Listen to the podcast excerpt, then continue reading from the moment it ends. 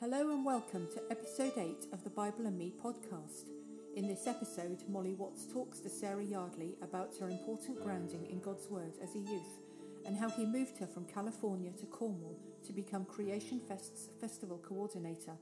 Sit back and relax and be encouraged by Sarah's story. The views expressed in this podcast are those of the individual speaking and may not represent the views of Precept Ministries UK. We hope and pray that this podcast will bless you in your walk of faith. If it does, leave us a rating or review and subscribe for more podcasts every Friday. And now, without further ado, here's the podcast. Sarah, welcome. It's fantastic that you're with me today on our podcast, The Bible and Me. Thank you so much for joining me. I'm delighted to welcome you, Sarah Yardley, who I would describe as being a passionate follower of Jesus Christ. Sarah, you're the coordinator of Creation Fest, which is a large Christian Bible and music festival, and perhaps we'll have time to talk about that uh, in a few minutes. You're the oldest of seven children and you have travelled extensively um, in about 80 countries, I think. Is that right? 78. I'm hoping to get to 80 this oh, year. 80 ahead. this yes. year. Um, welcome. Let me start off by saying, how did an Orange County Californian single lady end up in Cornwall? Thanks so much, Molly. It's a delight to be here. And uh, not surprisingly, the Bible has a big part to play in that particular story. Okay. Uh, so I grew up in Orange County, California, and had a fantastic uh, home, church, friend, etc. group there. I started coming over to the UK in 2009, and I came over for mm-hmm. seven summers just to serve and be part of a festival called Creation Fest. Mm-hmm. And as I was coming over with those trips, I, I, developed some incredible friendships, but really didn't ever dream of moving to the UK. The summer of 2014, though, when I arrived and landed, I landed and woke up to the news that the previous director of mm-hmm. Creation Fest had passed away quite suddenly the night before. And he'd had cancer and it had been a, a, difficult journey, but we'd prayed with such expectant faith for his healing mm-hmm. that it literally hadn't even crossed our minds, or, or mine at least, that God wouldn't heal him. Mm-hmm. And so, you know, in the midst of that heartache and, and heart wrenching time, we were kind of just doing the next thing next, as you sometimes do. And so, uh, just before the festival launched, I went for the day to Plymouth and I sat in a little tea shop overlooking the harbor where the Mayflower steps, the pilgrims first set mm-hmm. sail. And I was reading uh, just my weekly devotional reading, or rather, my daily devotional reading from Isaiah 49. And that passage, um, it speaks about the coastlands, God's attention being given to the people from afar. It says that God has called me from the womb, from the body of my mother. He has named me by name. He made my mouth like a sharp sword. In the shadow of his hand, he hid me away. And it, it goes on to talk about the fact that the calling of the, the child, the servant of God, is to bring salvation to the nations and light to the ends of the earth. Wow. And I just wrote in my Bible, God, are you calling me to Cornwall? But there were a lot of question marks around that. And the next week at Creation Fest, a lovely prophetic couple came, asked if they could pray over me, and prayed that exact, fairly obscure passage yes. of scripture nearly word for word. And so God's word holds this tremendous part in my calling to England. It was continually confirmed by someone providing all the financial need for me to move to the country, um, another group offering to take care of a number of the practical logistics around my move, mm-hmm. and ultimately both my family and my job back in the States saying, We affirm you just staying in England. Mm-hmm. And so when I showed up with my suitcase of summer clothes, I uh, turned into braving my first Cornish winter with a strong word from the Lord being a, a good anchor to the, the season that followed. So you are here because you really firmly believe that the Lord has directed you to be here, although it wasn't sort of planned, other than sort of 24 hours notice, in a sense, to, to stay. Um, because we met Phil, Phil and Megan Pachonis, yes. many years ago through yes. Creation Fest. And uh, they were, well, they are, them, well, Megan is just the most precious lady, and, and their service to the Lord through Creation Fest um, has just been very far reaching yeah. Um, and interestingly, I met Phil and Megan in the year 2000 at a castle that my church owns in Austria, which is a whole other story mm-hmm. for another time. But we were there for a Bible and missions conference. And so I got to watch Phil and Megan's journey of faith for many years. Mm-hmm. I think as a follower of God, I'm in my 30s. It's beautiful to have people who are a few steps ahead of you and you can learn from their mm-hmm. examples mm-hmm. and see the way that they've learned the Lord, see the way that they've read their Bibles, see the way that they've followed. And then to recognize that at some point you also get to be the one who has a few people who are mm-hmm. a few steps behind you, Yes. learning and, and that you can invest and share and pour into. And I think that's one of the greatest joys that we have in our Christian journey. And that's discipleship, isn't it? It is. It's discipling other people, being discipled and discipling other people. So, when did your journey with Jesus begin? Were you brought up in a Christian home, or Yeah. how did you come to know Jesus? So I- always say that I can't remember a time in my life when a love for God was not present. My dad was quite a new Christian. He came from a fairly wealthy Newport Beach background. Um, he became a believer a couple of years before he met and married my mom, who came from a Baptist, Pentecostal, and then hyper conservative background.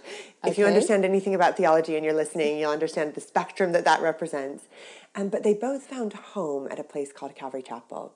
And the two major tenets of Calvary Chapel are one, we believe the Bible, and we're going to teach it word by word, verse by verse, uh, Genesis to Revelation. I went through the Bible seven times with my pastor.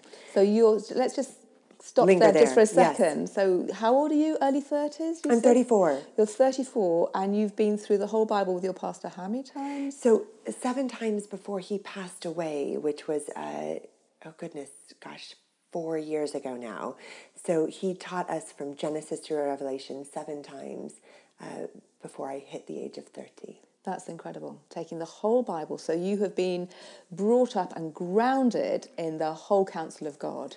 Absolutely. I think one of the joys of that, and it's a bit geeky sometimes, is you find that you've memorized some, so many scriptures that you can just spout out almost any book or reference. In, in our home group, they all laugh because they can say most of the words of scripture, and I'll give them the Bible reference that goes with it. And so it's, it's a wonderful legacy. How has that helped you, though, practically? Because one of the struggles that you have said that you have is with something like um, panic attacks. Yes. Um, how has the Bible actually practically helped you deal with life today as a 34 year old single lady in Cornwall? Yeah. So I passionately believe that God's Word is alive, that it's a book that we must be anchored in, but that it's also the living Word of God. And so one of the very practical ways that that helps is, you know, this past year I struggled with some some significant panic attacks, and the words of God were alive to me. Even in those seasons of pain and anxiety. And so I didn't necessarily have to go get my Bible off the shelf, open it, read it in a time where I didn't maybe feel like I had the strength to do anything. But I could just sit quietly and remember the words of Scripture that have already been washed over me. And I think that uh, there's the simple scriptures that many know, like the Lord is my shepherd, I shall not want. He leads me beside the green pastures. You, you just you you allow the words and the truth of Scripture to watch over you, um, and those those things hold such a deep resonance because in the places where maybe I don't have the strength to do anything else, God's word is still alive to me. And so, having been grounded in the truth, Mm. the Holy Spirit then is able to bring those verses to your mind at that time, at that point of need. Yeah, absolutely. And then rehearsing them and just holding on to them and allowing the power of uh, God just to, I don't know, bring you peace. Is that what you found? That he did, did he bring you peace? Did the panic attacks abate, or was he able to um, give you a way through the problems? Yeah, so interestingly, for the period of time when I had the panic attacks, there were a whole variety of things God used to bring peace. Um, the day that I first posted about them publicly was the last day that I had a panic attack. And one of my pastors said to me, uh, You brought into light the places of shame in your life, and they lost their power over you. And so I'm still wrestling through the theological implications. And uh, one of the things that was phenomenal about going through that season of panic attacks was the overwhelming response, particularly from Christian spiritual leaders who shared about the panic attacks that they are currently or did previously struggle with for a significant time in their ministry. Um, I'll share one of those stories. Uh, a dear friend of mine and also my cousin um, is a woman named Jamie Owens Collins. And Jamie was a significant musician and during her 30s for a period of time, same time as I did, in the peak of her ministry, many ways similar, um, she struggled with very similar uh, anxiety and panic attacks. And she posted this publicly on my Facebook. And I think that there's something about recognizing that our sufficiency is in Christ mm-hmm. and realizing that at different times and different ways in our journey, uh, there's going to be attacks against us, both personally, physically, mentally, and emotionally. And so I think something about having the companionship of recognizing I'm not alone in the midst of mm-hmm. this, but God is greater than my panic attacks. Mm-hmm. Gave me the ability um, to walk step by step through the process. And there were lots of scriptures that spoke to me in the midst of that. Um, Philippians 4 7 through 8. You know, whatsoever things are pure and lovely and of good report, think on these things. Um, but there were also times equally where a simple redirecting of my thought patterns didn't immediately resolve the problem. There were some physical things that I needed to do. Um, I might need to call or text some friends to be praying for me. Um, yeah, there, there were there were a whole variety of things I think that played towards working So, forward. for anybody that's listening that Yes. also suffers with panic attacks, Yes. um, what would you say? Clearly, Scripture know the Word of God, or um, how, how would you say that they should perhaps? know the word of God is, is critical. Equally, I would say have strong believing friends who will pray into it with you without just giving you scripture as a band-aid, but who will sit with you, listen to you, and who have the freedom and wisdom to speak grace over you. Um, I took some incredible vitamin supplements that were really helpful for me. Um, something called GABA, an anti stress medication, and a whole host of others. Would be really happy to share any of that. Um, there were a couple of really practical things. I would sometimes lay down on the floor flat mm-hmm. Mm-hmm. and put something heavy like a book on my chest and just find an anchor weight for it. And also just realizing that sometimes there's the need to either sit down with someone who's a, a licensed counselor or a therapist and just share what what you might know would mm-hmm. be an issue or what you might not know would be an issue.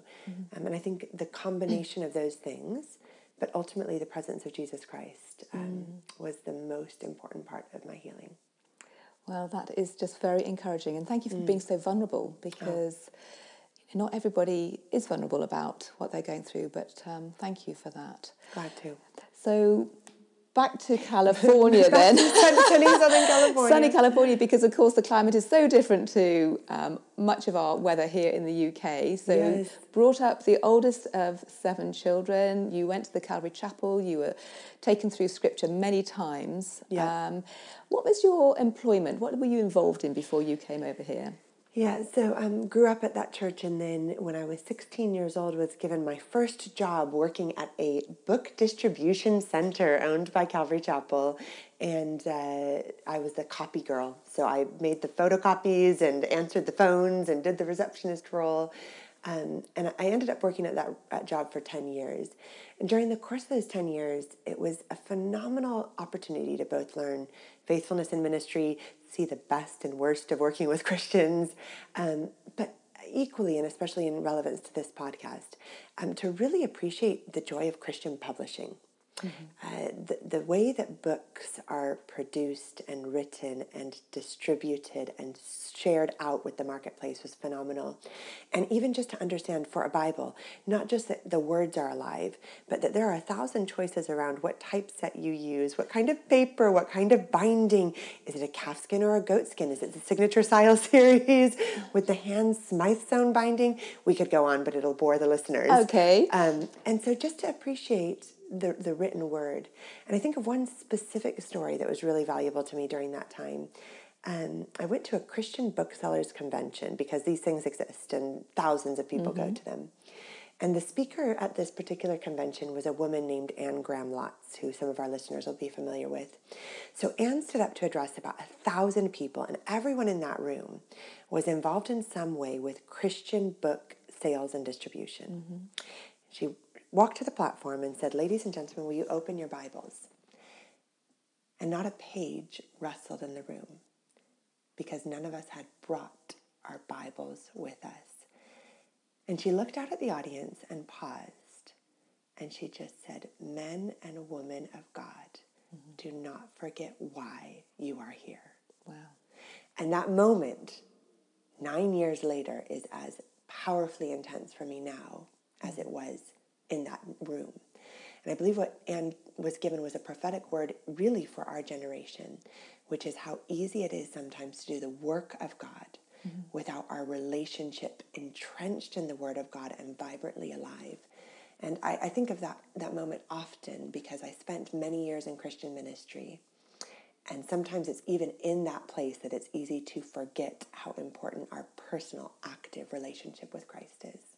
And so, from that place of intimate relationship with our Lord, mm. flows everything else. Is that what Anne was saying? That unless we're grounded in the truth of God's word, work is just busyness, work is just work? Is that what she was saying? Or I think in what? that room in that time, the word was primarily for people who are selling God's word don't forget to be reading God's okay. word as well. So it was a challenge for people in ministry to make sure that your relationship was anchored in the truth of God's word. Yeah, absolutely. And equally, I think then I believe wholeheartedly ministry must flow from intimacy, and that the outflow of that becomes as we spend time in His word, as we know the character of Christ, as we understand the story that Scripture is telling, then out of that intimacy will flow our opportunities for ministry you know, Sarah, very well that um, Precept Ministries, the organisation obviously I'm working with, yeah.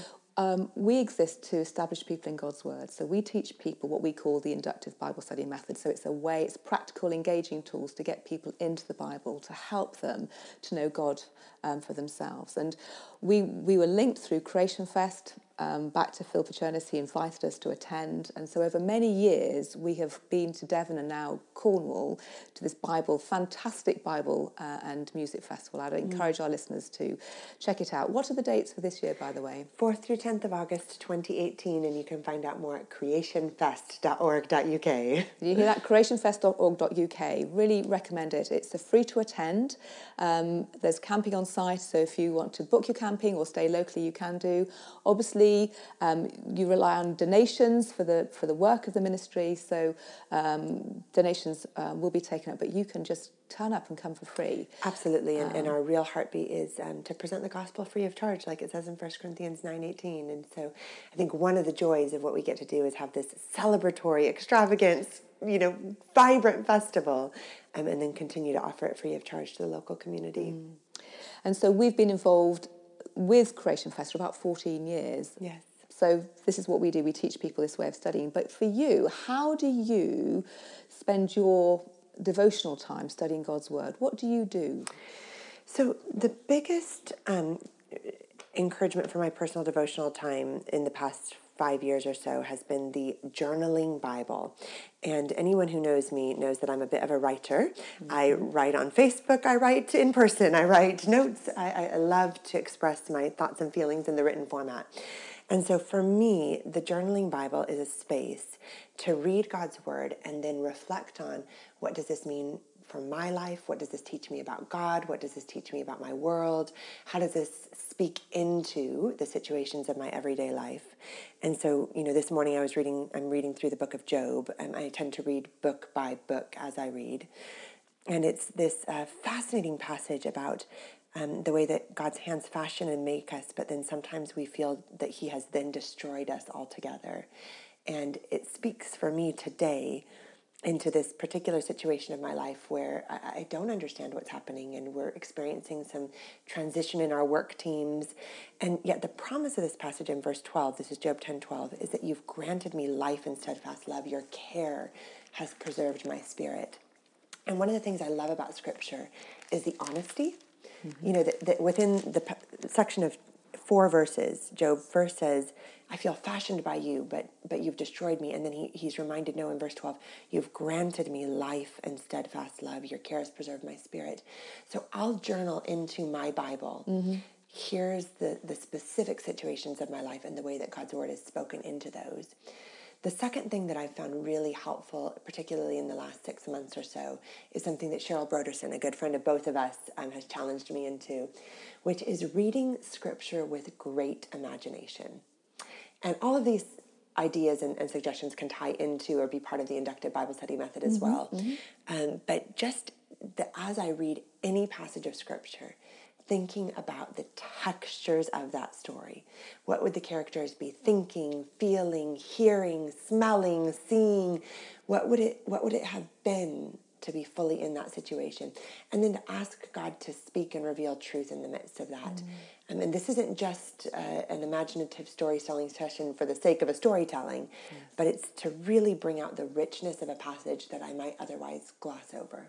And the Bible is about real people, mm. real situations, people who are just being very honest and vulnerable. And there are some things that we read in Scripture that actually we're wondering why why is that even in here why would yes. why would people want it to be recorded that about themselves i mean look at david and his psalm psalm 51 when he's so vulnerable about his sin um, with bathsheba um, so there's such honesty in scripture there is. Um, so just very helpful to understand something of their context, the historical context that they are in. Yes. Um, and just to to ask the question, why was this written, and what did the author intend mm. through this particular passage? Absolutely. And there's such a wealth of phenomenal study resources available, both in printed format and online. So I think that, you know, one of the, the third greatest joys of studying the Bible, if, if we're going to go through the list, is reading with people as well. Mm-hmm. And that's been transformative on my personal journey. And so I think that that sharpening process of reading any passage of scripture with almost anyone in my life brings about viewpoints or richness or challenges that I might not have otherwise seen or found in the text. And so, um, mm-hmm. you know, I've done all sorts of different Bible reading groups and have found those to be my most valuable way of actually getting to know my friends is mm. just to read scripture with them. Mm. One of the most enriching times that I had was uh, leading a small group of adults with learning difficulties. Oh, wow. And um, we were studying um, a passage of scripture, and the insights that they came out with um, and they were able to study using marking. You talk about journaling. We mm. obviously mark the text, we make our lists in our Bibles to learn what we can about the person or what we learn about God. Yeah. Very rewarding. Yeah. Um, so it, it is very humbling listening to other people as well, but challenging. Mm. Um, so at the moment, I know that you are you love the book. Um, well, you're reading about Deborah in the book of Judges. Why, yes. why, why is Deborah such an important character to you at the moment? I think um, that's Judges chapter 4 and 5, I think. Is that right? It is indeed, yeah. You know, the character of Deborah, I think, is an extraordinary um, character in Scripture. And there's this whole host of, of beautiful women um, who have led both throughout history and throughout Scripture. And so, something that's been significant for me in my journey in these past four years has been finding the space for uh, the warrior woman of God mm. and not looking at that as a subversive or an anti men or mm. a I am woman, hear me roar view. Yeah. But simply looking at the way that throughout scripture and then throughout Christian history, God's calling was on these phenomenal women to um, lead in ways that were extraordinary. And I look at the story of Deborah, and what I love about her um, in, in Judges 4 is that she's a wife, she's part of her community in a way that seems authentically vibrant and yet she's she's given the clear anointing of God and leading by his spirit and I utterly disagree with the viewpoint that Deborah was doing it because not all of the men couldn't do mm-hmm. it. Mm-hmm.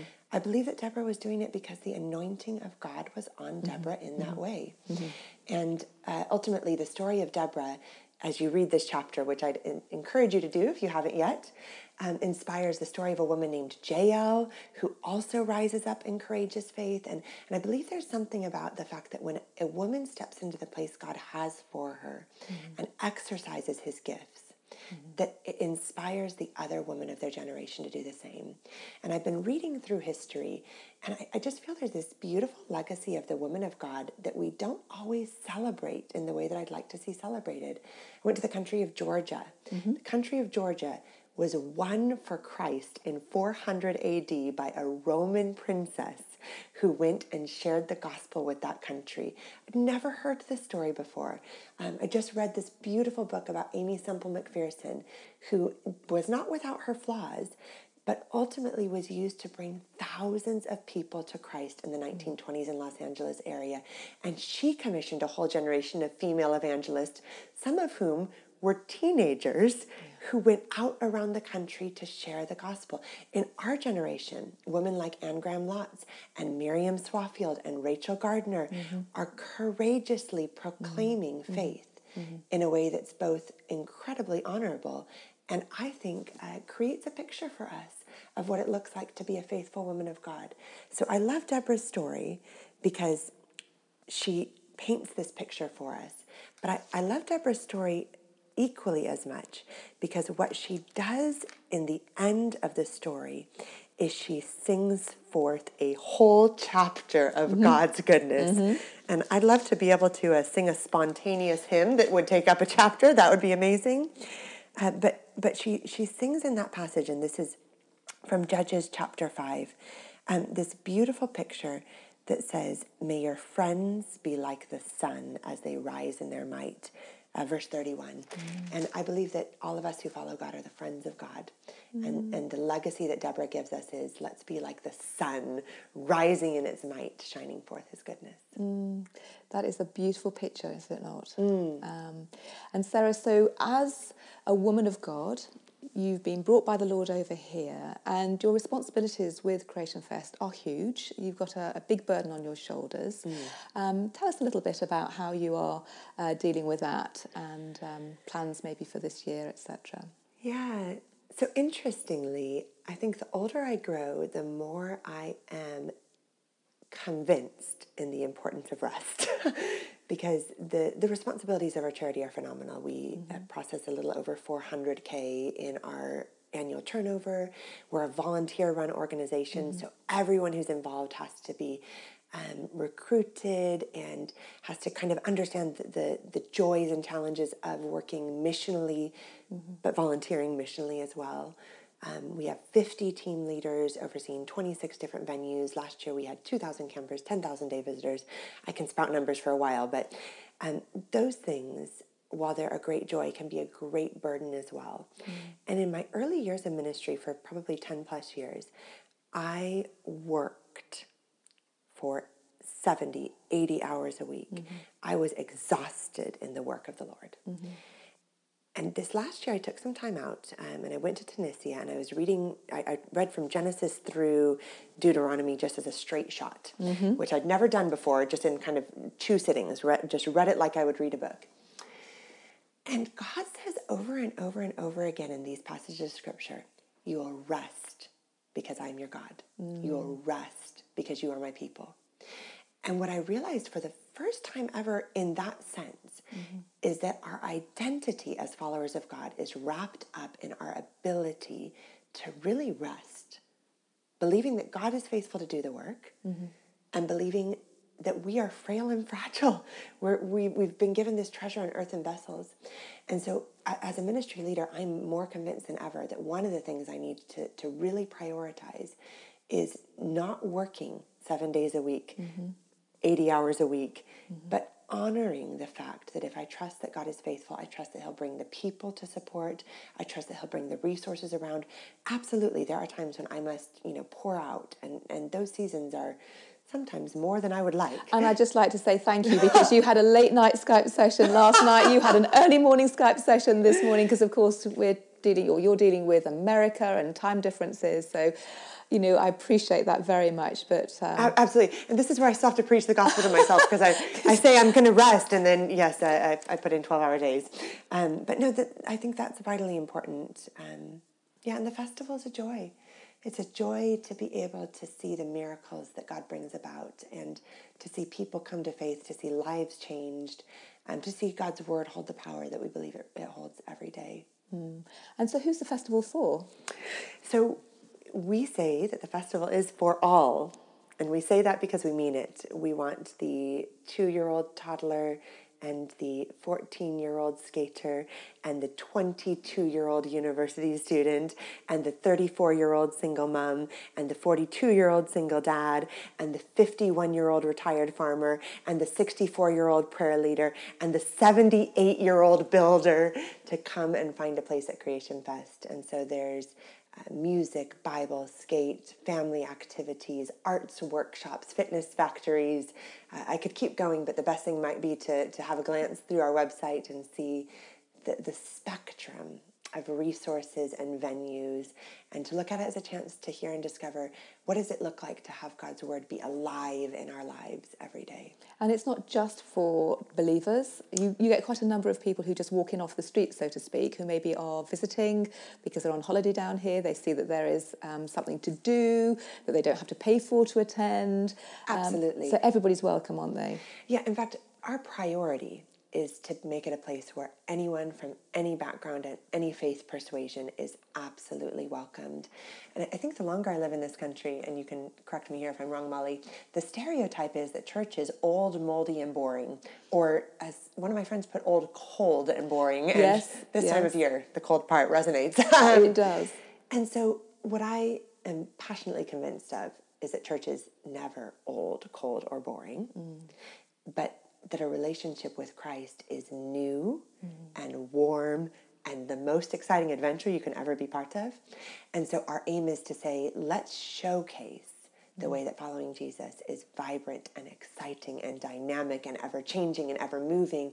And let's encourage people who might not have ever even thought of going on a journey of faith with Jesus Christ. Mm. That here's a taste of his goodness. Mm. And one of the struggles that I know, or one of the challenges that you put down, was um, to help young people, particularly speaking truth for the teens and 20s generation. Mm. What, what do you mean by that? Yeah. So, you know, as you look at the UK today, you have a whole generation of young people who are not only unfamiliar with the Bible and unacquainted with church, but their parents are unfamiliar with the Bible and unacquainted with church. And you've got this whole generation that are absolutely detached from the way that a book like the Bible could be vibrantly applicable to their lives mm-hmm. today. And not only are they detached from it in theory, but in their day to day practice in life, their lives are spent around their phones. The average teenager today has a two minute attention span. So if I'm speaking to a group of teenagers, I'm doing something interactive every two minutes because that's how long their attention span is. And their only way of digesting information is either going to come through those phone screens or through practical, relevant, daily interaction in their lives. And so, one of my greatest day to day challenges is I've got this whole group of young people, even here in Wadebridge, who are part of my life every day and are utterly disconnected from the vibrance and truth of God's Word. So, it's finding ways to engage them with the thing that I believe has changed my life and will change theirs, but to do it in a way that's relevant for a 16 year old who's never engaged with Scripture and perhaps isn't encouraged to or enjoys reading. Um, and I shared with you this stat just before we, we uh, went online, but they say that 83% of those in the UK who will make a decision for Jesus Christ will make it before the age of 25. Mm. And so I believe one of the great challenges for the church today, for the people who love God and His Word, is to say, are we investing 83% of our resources? Are we investing 83% of our time? Are we investing 83% of our attention and energy into the under 25 generation? Because those are the ones who are most likely to make a lifelong decision of faith for Jesus Christ. And so I, I, think finding ways to make God's word vibrantly relevant to that generation is a great challenge and a massive opportunity for us. And how? Just give me one or two examples about how you you know we can make God's word Yes. relevant to to young people. Yeah. So um, the first is a pretty obvious one. I love using good videos. And the Bible Project, I think, does the best of those videos. Yes, it's excellent. They're modern and interactive and quirky. They explain well, but they lend themselves towards questions. Um, so sometimes I'll call everybody into the office and say, Oh, hey, I'm watching this on YouTube. Tell me what you think about it.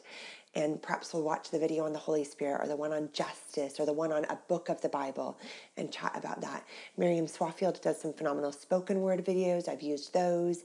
Um, there's also a website called yesheis.uk that has some really interesting videos that we've used. Um, the I am second videos or short testimony videos, a whole host of resources around those. But the second one is just this. I was deeply challenged uh, six months ago because I was sharing with one of my leaders that you know young people won't read the Bible and the generation have outgrown and I don't know what to do, and she just challenged me back and said, "But have you prayed about that?" so I said, "No, no, probably not properly." And so we prayed together, and two days later, I went into my offices, and there were a group of young people, all of whom are unchurched, far from God. And I was sharing with them that I'm preaching this Sunday on such and such a passage. And then I just thought to ask them, Would you like to read that bit and tell me what you think about it? The next thing I knew, six teenagers are sitting around my coffee table reading the passage about uh, rendering unto Caesar what is Caesar's and rendering unto God what is God's, asking me what the F a Pharisee is. and I disproved my own self fulfilling prophecy that teenagers won't read the Bible mm-hmm. because it had a relevance to a person that they knew mm-hmm. and an activity that they understood. And so they sat and we together discussed this passage from the Gospel of Matthew. And so I think just looking for the opportunities and the relationships that God has given you to open God's word with people mm-hmm. and to ask questions around it. Mm.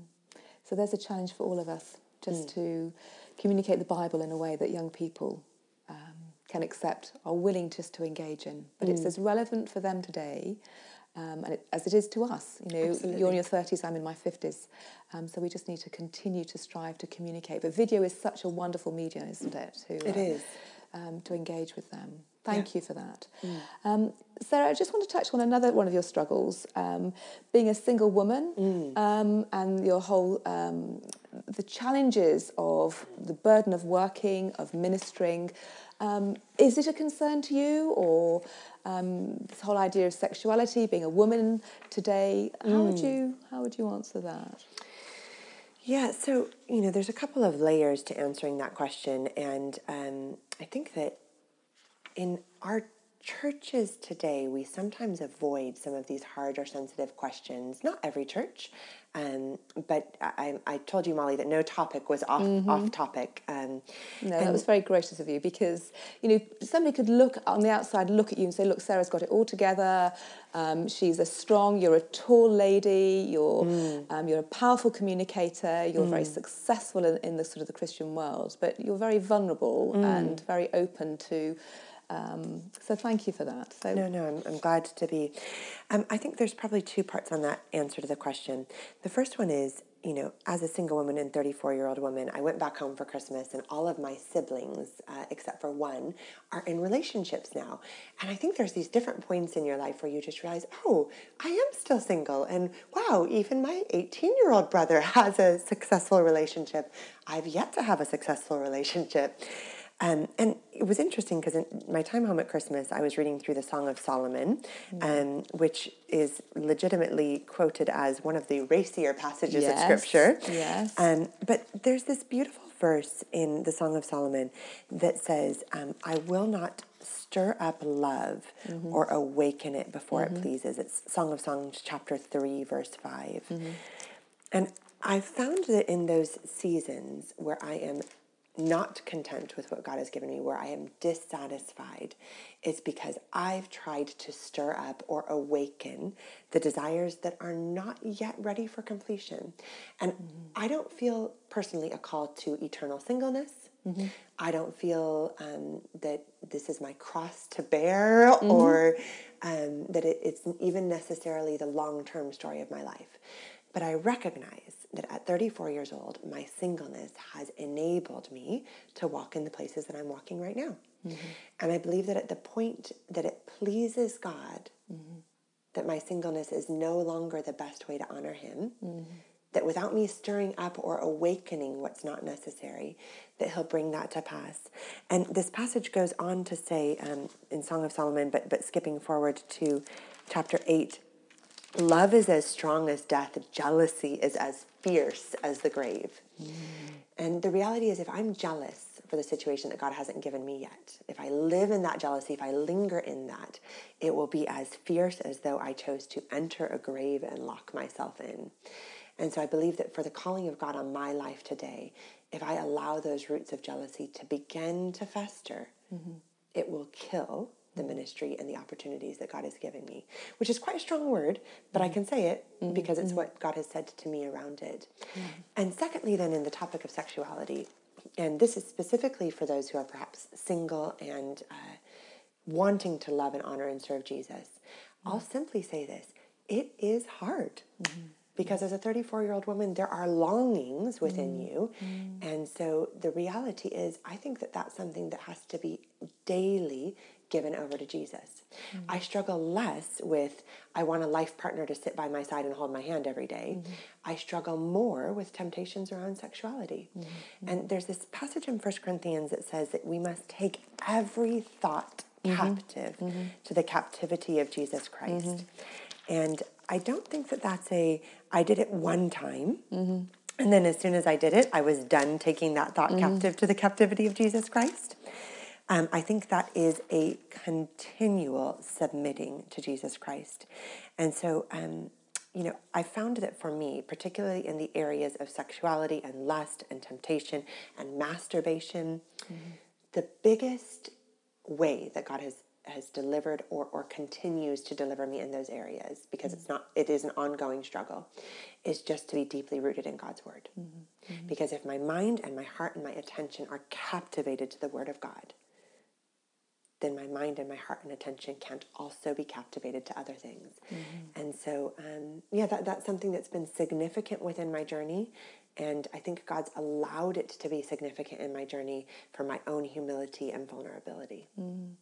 Well, thank you for sharing that. I'm sure that will have spoken to a number of our listeners, so we appreciate your vulnerability. And I just love the way that you are seeking to walk in a way that pleases the Lord Jesus Christ, uh, but understanding that you are rooted in Him and bringing, as you said, every thought captive to Him. And, uh, you know, we all fall, we all sin, but it's then bringing those times back to Him, confessing our sin. And He's faithful and righteous and just, and He will forgive us our sins Amen. and cleanse us from all unrighteousness. Sarah, it is a, just a joy um, to have spent this time with you. How can we be praying for you? Um, you know, Yeah, that is such a great question. I said this recently when I spoke on a panel, but um, when I was young, I would be frustrated when people would say, "Oh, just pray for grace and wisdom for me," because I'd say, "Give me something real to pray for." tangible, yes. And the uh, older I grow, the more I say, just pray for grace and wisdom for me. But um, I, I would ask for those two things. I think grace for the resources, the people, the needs that we have in front of us with the Ministry of Creation Fest and with other personal projects I'm part of. And a wisdom for the decisions that we make. Um, I've been reading lately just bits and pieces in the Proverbs, and it speaks so much about wisdom. And the reality is, I could give a long list of situations I need mm-hmm. wisdom mm-hmm. for, but by the time this podcast airs, the list will mm-hmm. be different. So I think just just really praying that God would cultivate in me wisdom. And I've been meditating on that verse that says that you'll hear in your ear a voice that says, "This is the way, walk in it." And so I, I think just um, that there would be a real leading of the Spirit. Um, so that as I'm faced with the decision around which bands do we book, which speaker do we move forward with, how do I spend my time this evening, who do I go visit, whatever the situation is, um, that I would really be led by the Spirit in those things. Thank you so much. You've been a real blessing to me. I know you'll have been a blessing to our listeners. And uh, we'll be praying for you. Thank you for joining us. And I look forward to seeing you later in the year at Creation Fest. Thank you. God bless you. Thank you, Sarah Yardley. You have been listening to The Bible and Me podcast. By Precept Ministries UK. If you enjoyed this episode, please click the subscribe button now and consider leaving us a rating or review. If you'd like to learn more about the ministry or make a donation, visit www.precept.org.uk or follow us on Facebook, Instagram, and YouTube at Precept Min UK.